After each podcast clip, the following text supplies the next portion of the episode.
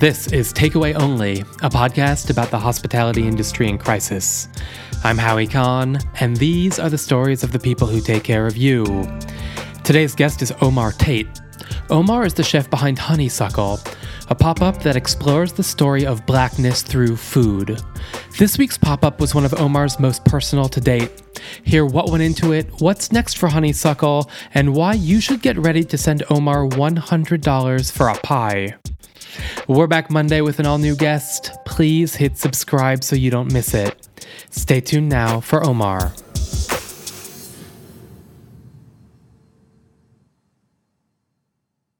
Omar, hi. Hey, how are you, Howie? I'm okay, man. Uh, you did a pop up yesterday. Um, these pop ups are becoming beloved at South Philly Barbacoa. How'd it go? What did you cook? Who came out? How you feel? It was uh you know, this was one of the more uh, personal ones that I've done. Um, over Memorial Day weekend, um, I spent some significant time with my aunt uh, and learned a lot about my grandfather from from her, um, and learned her, he was a Vietnam uh, War veteran. He didn't he didn't uh, he wasn't stationed in Vietnam. He was stationed in Germany. Um, so he during that time he kept a photo journal of his of his experience there um, that it was like really poetic, really beautiful shots, and um, you know, learn, learning about him and who he was. He was also a black, you know, a black rights um, activist in South Philly when he came back and raised two beautiful daughters and started a community center. So it was really an ode to him and the things that he loved and the things that he represented. So um, my, my heart, not that my heart is never like my my heart's always in my in my cooking, but it was like a real full circle moment um, for me to be making this meal and learning these things about him and then serving it to people. So um, I was very happy. James James Jameson was his name. Mm-hmm. Yeah, that was his name. And what what prompted this this discovery into your grandfather's history now? You know, um, I've been wanting to talk to my aunt for a long time about my grandfather. You know, grow, growing up with my mom, um, she's told me a lot about him.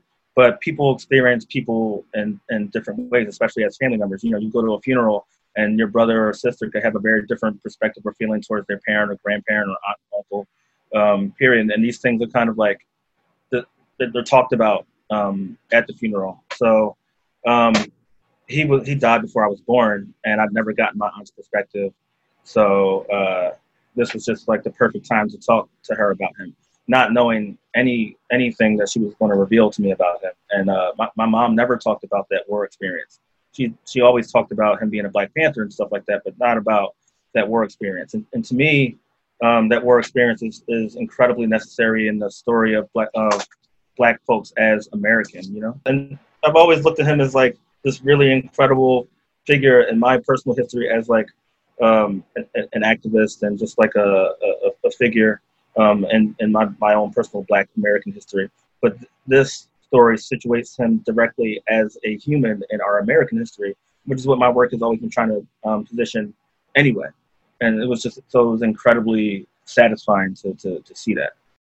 How did you devise a menu based on that? How does something? I mean, your food's always really personal. It's it's about the experience of of blackness in America. It's um, been described as Black history on a plate, right? By uh, Nerea Otieno, who wrote a, an amazing article about you earlier this year. I think it might have been last year. By this point, I have no clue what's happening with with the passage of time. But but she said she said that edible black black history. So kind of adding a family layer onto it.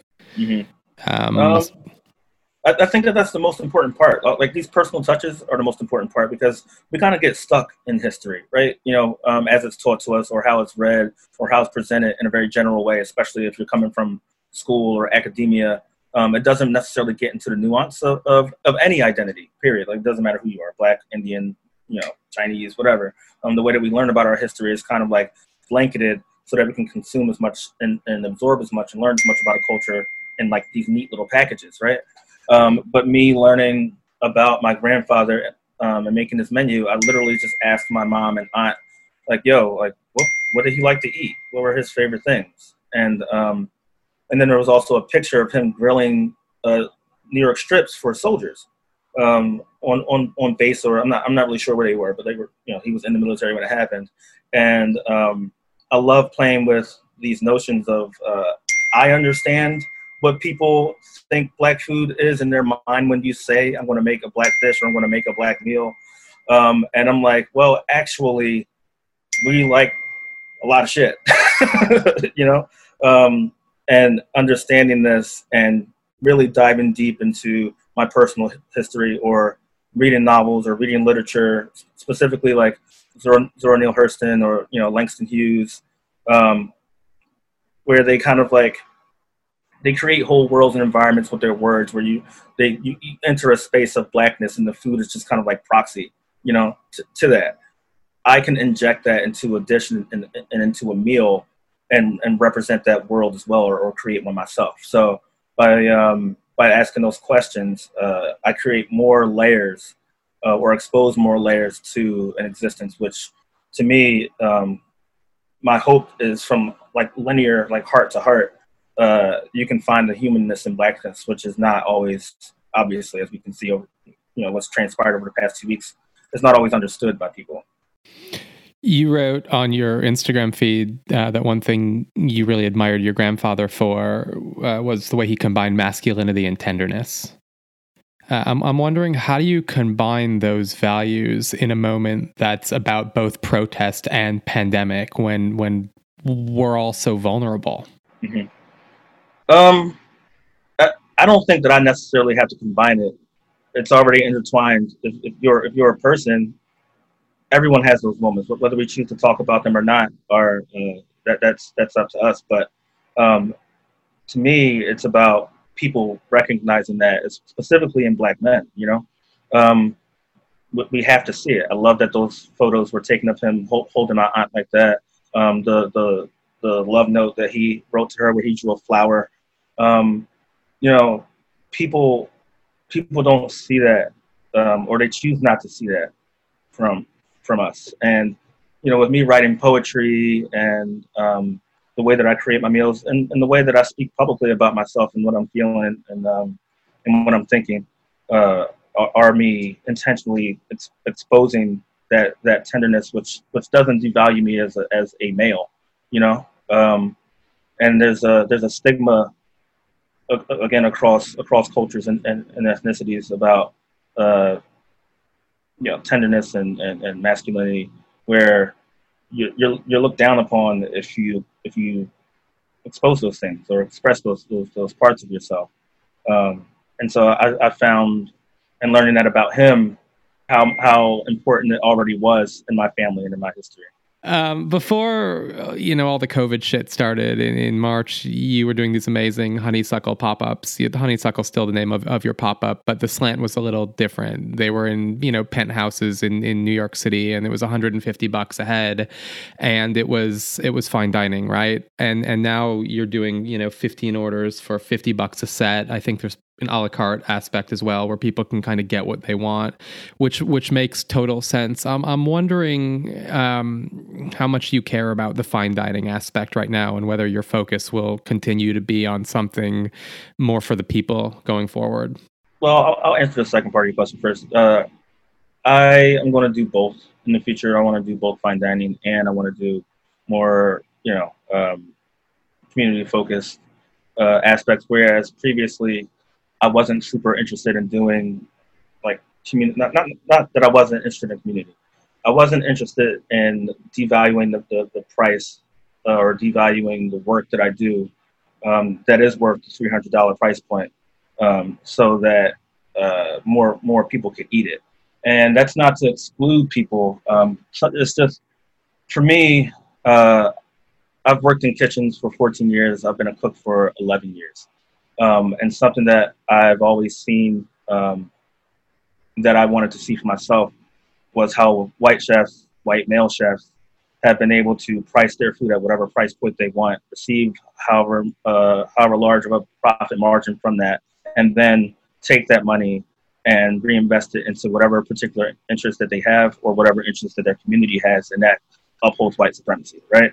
Uh, or aids in upholding white supremacy or or upholds the the, the capitalist um, system that that keeps those people in power and in, places of decision making. So I wanted to do that with my dinner and reinvest in my community in ways that uh, um, I haven't seen before. Those those reinvestment um, ideas uh, centered around um, buying from black minority producers, um, centered around buying a, a, structure or buying a place that would benefit my community, um, hiring who I think is valuable and desirable and promoting those people and uh, stratifying and uh, and hiring black folks at all levels um, in my in my business. So like if Thomas Keller can uh, charge you twelve hundred dollars for some for some wine and and uh, however many courses, I can do the same thing with with my work and supporting the people that I'm trying to support. Um, capitalism has never been a a system that has supported black folks, and I wanted to use that that system to turn that notion on its head. It, it really bothered me that it still bothers me that um, oftentimes when black folks are doing stuff and they're doing stuff for, for a lot of money, there seems to be this assumption that we also should be uh, donating or giving or doing something philanthropic with, with, our time and our money. And we're the community that needs to be receiving this money the most and doing what we want with it the most so that we can um, build, build up, build back up to uh, an equitable position in this country. So I was, I was in complete denial of doing any sort of like donation based anything like pay me, like pay me, for real. Um, and that's that's why I was doing it. Um, but now, uh, since things are are shifting, um, and there are 40 million people who are un- who are unemployed right now, um, it doesn't it doesn't make sense to only focus on that. I'm still going to do that because there's still it's going to take a lot of work for people to to uh, you know for all of us to um, find some sort of like homeostasis, you know, what's what's what's uh, what's going on. So um, in this time, it would be very isolating for me to continue doing that work in the way that I was doing it, um, and it would isolate a lot of people. Even even the people who were paying for dinners before are paying more uh, like just paying very close attention to their wallets, and um, so I think that I can do both, and I think that I should do both, and I, th- I think I should be doing both for the rest of my life one of the ideas you have surrounding doing both is is you've put forward this this plan, this proposal to sell bean pies this summer, a hundred bucks a pop to raise a hundred thousand dollars to buy a building in West Philadelphia to start a community center, uh, which will feed people, teach people, do do other things. Tell me about where that idea comes from. I think it's a great idea, and I can't wait to give you a hundred bucks for a bean pie. um, I mean that that that idea.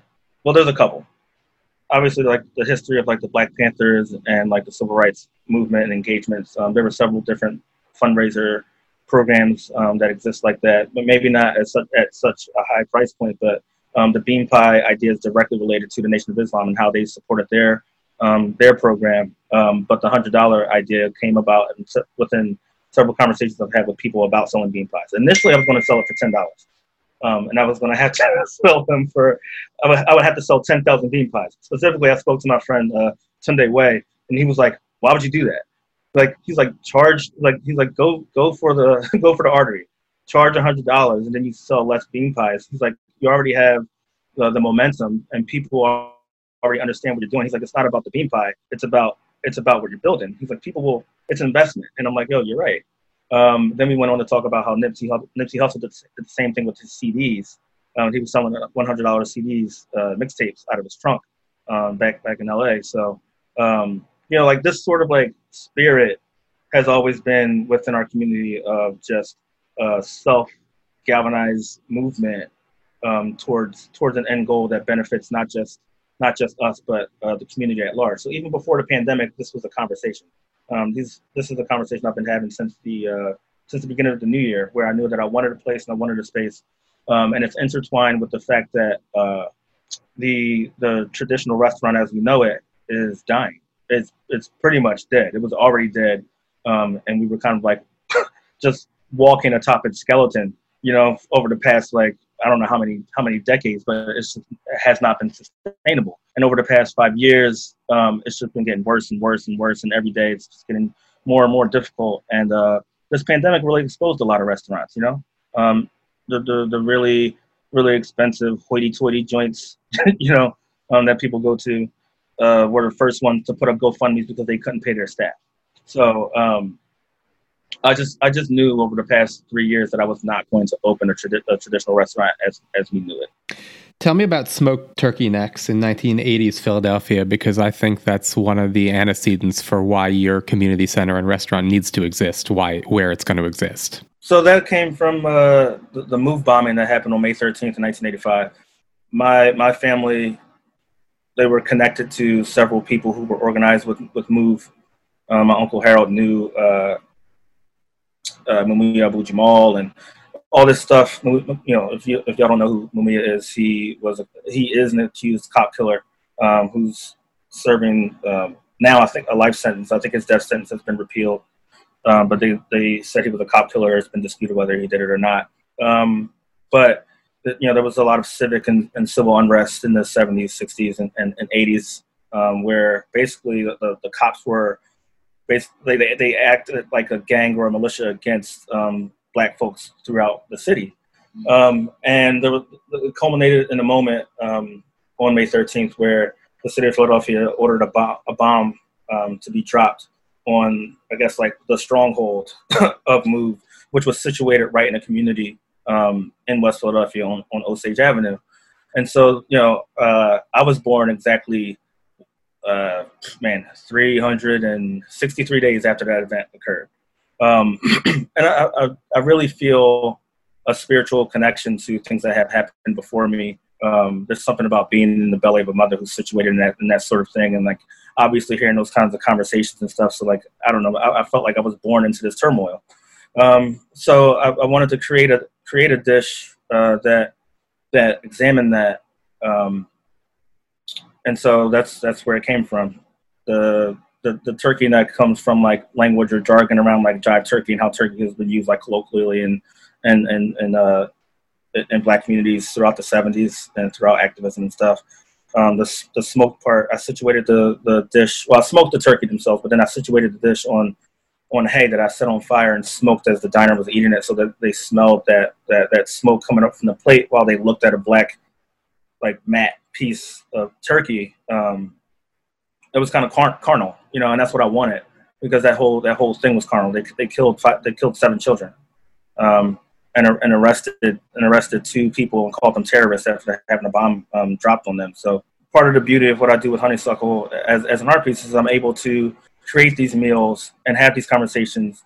And whether people find them to be beautiful, pretty, or not is not the point. Um, the point is to ingest uh, the truth.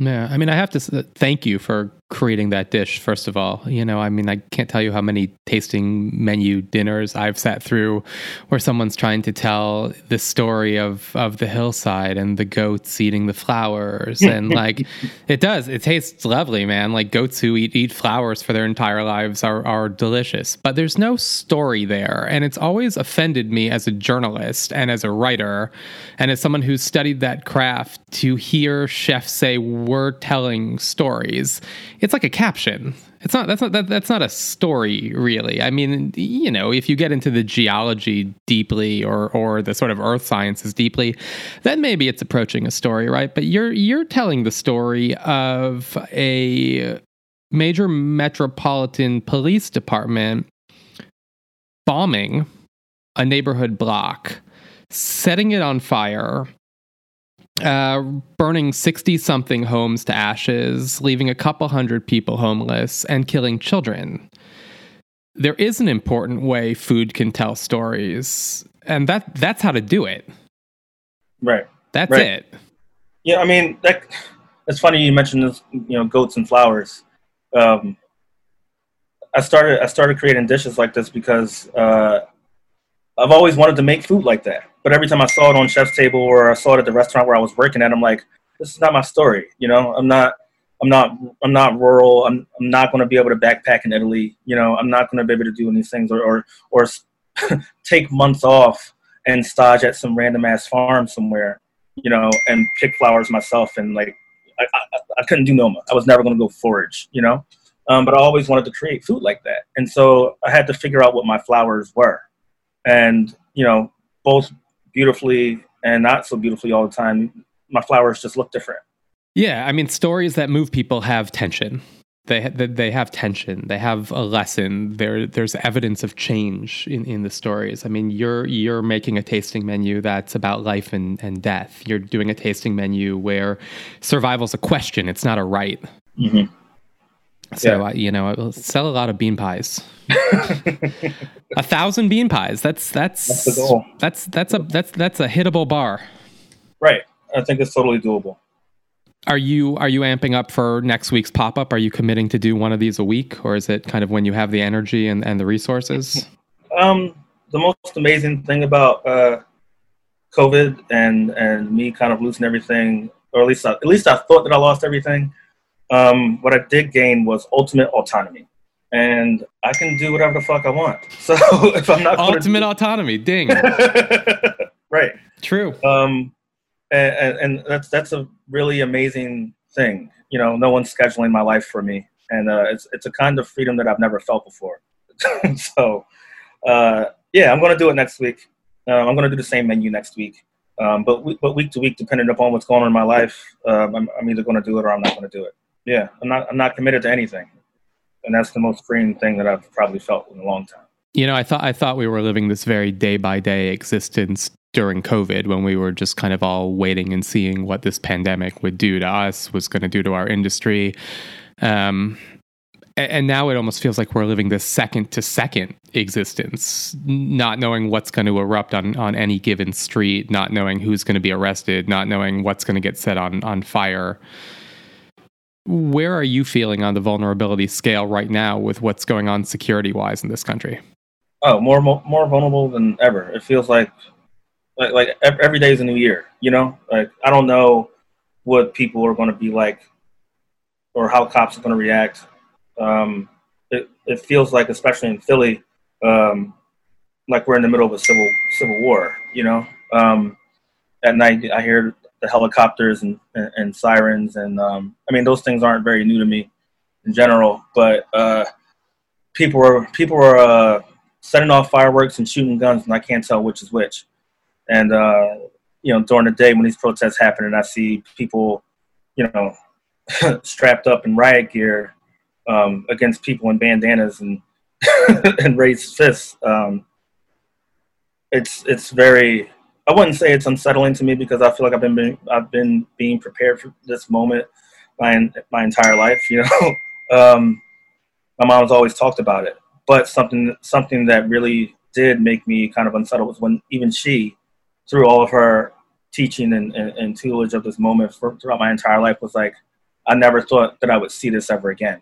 And so I feel terribly for her and terribly for the generation that that thought that they that they marched against against this and I don't think anyone was naive enough to think that uh you know the world had changed but maybe we wouldn't see this sort of just this, this sort of violence ever again um, the last time there was a riot here in Philadelphia was 1967. So much has changed then, um, but not really. You wrote a poem the other day. You you post poetry. You make zines. There's there's a lot of other art that goes into your life and uh, you know comes out of your existence besides food. The poem is called "Have you ever heard a, a siren before?" I was wondering if you'd read it. Yeah, I gotta. Do I have it? have you ever heard a siren before? Have you ever gasped your body into shivers for fear of the thought of anyone you might know sh- uh, blaring out their final wail? Have you ever heard a siren in your living room, down your hallway, upstairs and down, into your unfinished basement? Does it ripple the still waters of your toilet bowl, peel your peeling paint, or darken the brown stain on your, on your ceiling, right below your tub from years of a leak you finally afforded to fix? Does it rattle your walls morning, noon, night? Have you ever heard a siren? Does it sound like heaven or hell to you? inhale or exhale for you? Does it clench or release your jaw? How of your chest? Does your heart sprint, sprint, sprint? Have you ever heard a siren before? Chased like cats in an alley, dice games, cash, popped wheelies, jump rope, Tonka tanks, army men, basketball game, football jersey, wave cap. Have you ever heard of a black child? Do they sound like pop music? Oops, they did it again. Poison, Molly, Percocet. Have you ever waited like a Karen? Do sirens quench you when you finally hear them? Do you gulp down red, white, and blue? Do you burp stars? Have you ever even worn stripes? They wrap around your body like bars. They drag your feet. They feel like sandpaper against your skin, like a cot on the floor. They are cold. They feel like you ain't even do nothing in the first place. And the, and the title of it is Apple Pie. It's powerful.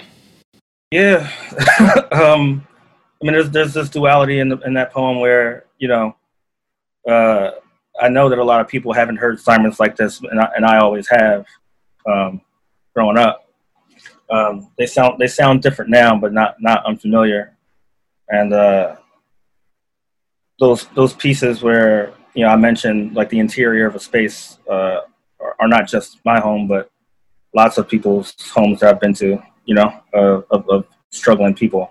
I, I know you're posting up in Philly with your mom right now. What's for dinner tonight?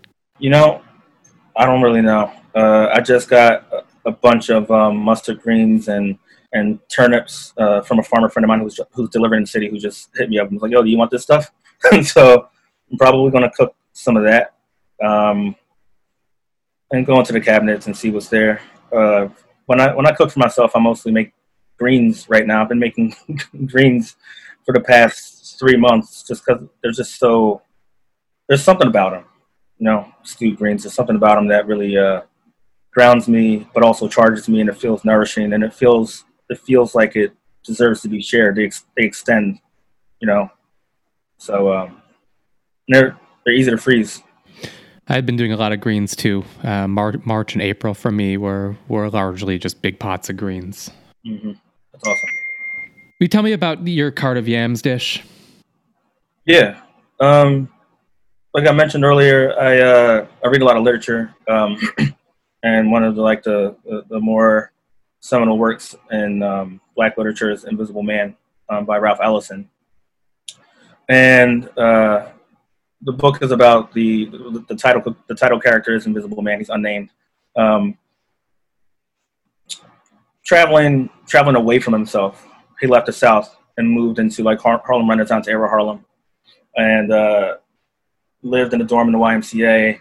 Uh, was trying to uh, find like an air of self-importance and joining several different movements and being swayed in many many directions.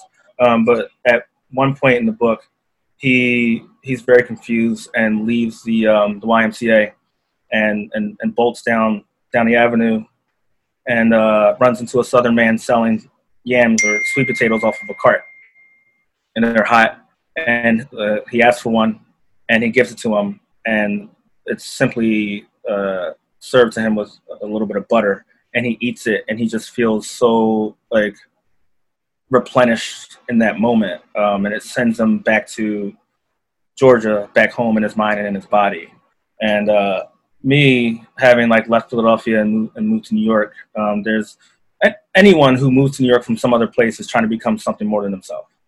And um, I spent many years doing that. And so I really resonated with that moment. Um, and I kind of had a moment like that myself um, in New Orleans when I, um, I went to this event called Gumbo Jubilee that was put on by a man named Dr. Howard Conyers. And, and, and um, his father grows sweet potatoes in South Carolina, um, which, which just so happens to be ancestrally where my folks are from. And it was the sweetest, most beautiful thing that I'd ever put in my mouth at that time. Um, when I saw it, I, I, saw they were just dry roasted. There was nothing. There was no oil. There was no salt. There was no nothing. Um, and they were being slow roasted over coals. And when I walked um, up to them, I could see the sugar caramelizing on the outside of the potato. And so he gave it to me, um, and I ate it, and it tasted like a candied yam, just all on its own. And I was like, "What the hell is up with these potatoes?" And I, I felt like they transformed me. Um, so when I asked uh, Dr. Conyers about it, he told me that his father um, got the seed in a in a an, ex- an exchange with someone who um, died not not long after the seed was given to him. Um, it was payment for a car or a truck or something, and um, so he started growing them. And I learned that that seed is quite possibly as old and hadn't been changed um, and is as old as antebellum South Carolina. And I was like, that's why it transformed me, you know. Um, I ate something that's traveled almost 150 years, you know? Um, so I got back to New York, and a couple months later, I drove all the way back down from New York to South Carolina to pick up a whole bunch of potatoes from his father and, and serve them um, at my dinner as this individual potato that, that resonated with me in the same way that um, it was resonant with the, the character in Invisible Man, um, where I felt like eating that potato was like a spiritual homecoming for me. Another important dish, another impor- another important story.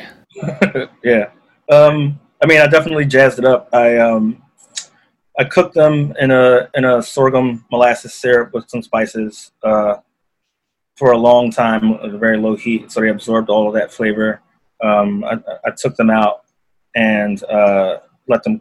No, I, actually, I'm sorry, I didn't take them out. I let them cool down in that syrup, and then once they were cooled down um, and absorb reabsorbed that moisture, I took them out and reduced that syrup um, down, way, way, way down, and mounted them with butter and served served that uh, that butter syrup molassesy sauce on top of the potatoes um, after I, I charred the potatoes over coals, um, and then I just garnished it with sea salt. So I served that potato like that. But the very first time I served it, I served um, that version and then just the simply roasted version side by side, so people could get the uh, the, the version that I had initially, which was just the potato itself. Omar, our show's called Takeaway Only. I'm wondering what your big takeaway is from trying to sustain honeysuckle and trying to sustain yourself during this time. My, my biggest takeaway is that it's not just me. It's not. It's, it's not about myself. Um, even even with all the tension and and, and division um, in our nation, I, I, I, find that we are definitely in this together um, as as a national community. Uh, it's difficult for me to reconcile what's happening right now um, and what's been happening right now, or not right now, but what's been happening. Period. Um, concentrated within these past three months, um, conjectured with our our entire history, but um, it is impossible for us to uh, to see any sort of progress or change if we're if we're continuing to um, focus on tribalism and and um, I don't know how to overcome that, but my, my takeaway is to learn how to do that. Um, and hopefully, I'm not I'm not necessarily optimistic, but uh, I mean this election maybe maybe that can happen. But my my heart my heart wants it, but my mind says that's probably not going to happen. Oh man, let's vote. let's get let's get everybody registered to vote. Pass out bean pies in, in line at the polls. I would totally do that. I'll I'm actually going to write that down. call me. Call me. I'll do it with you. That'd be awesome. Omar, thank you so much for your time today. Thank you for being here. Thank you for your work. I appreciate you. Thank you, man. Appreciate it. That was Omar Tate. You can follow him on Instagram at Coltrane215, and you can follow Honeysuckle at honeysuckle underscore pop up. Thank you so much for listening. Takeaway Only is produced by Casey Kahn, Rob Corso, and me, Howie Kahn, for Freetime Media. Our logo is by Reynald Philippe at Be-Poles, music by John Palmer. Special thanks to Kristen Millar, Antoine Ricardou, Raphael Weil, and to the whole team at Welcome. Check out their important community building work at welcomeconference.org. We're back Monday. This is Takeaway Only.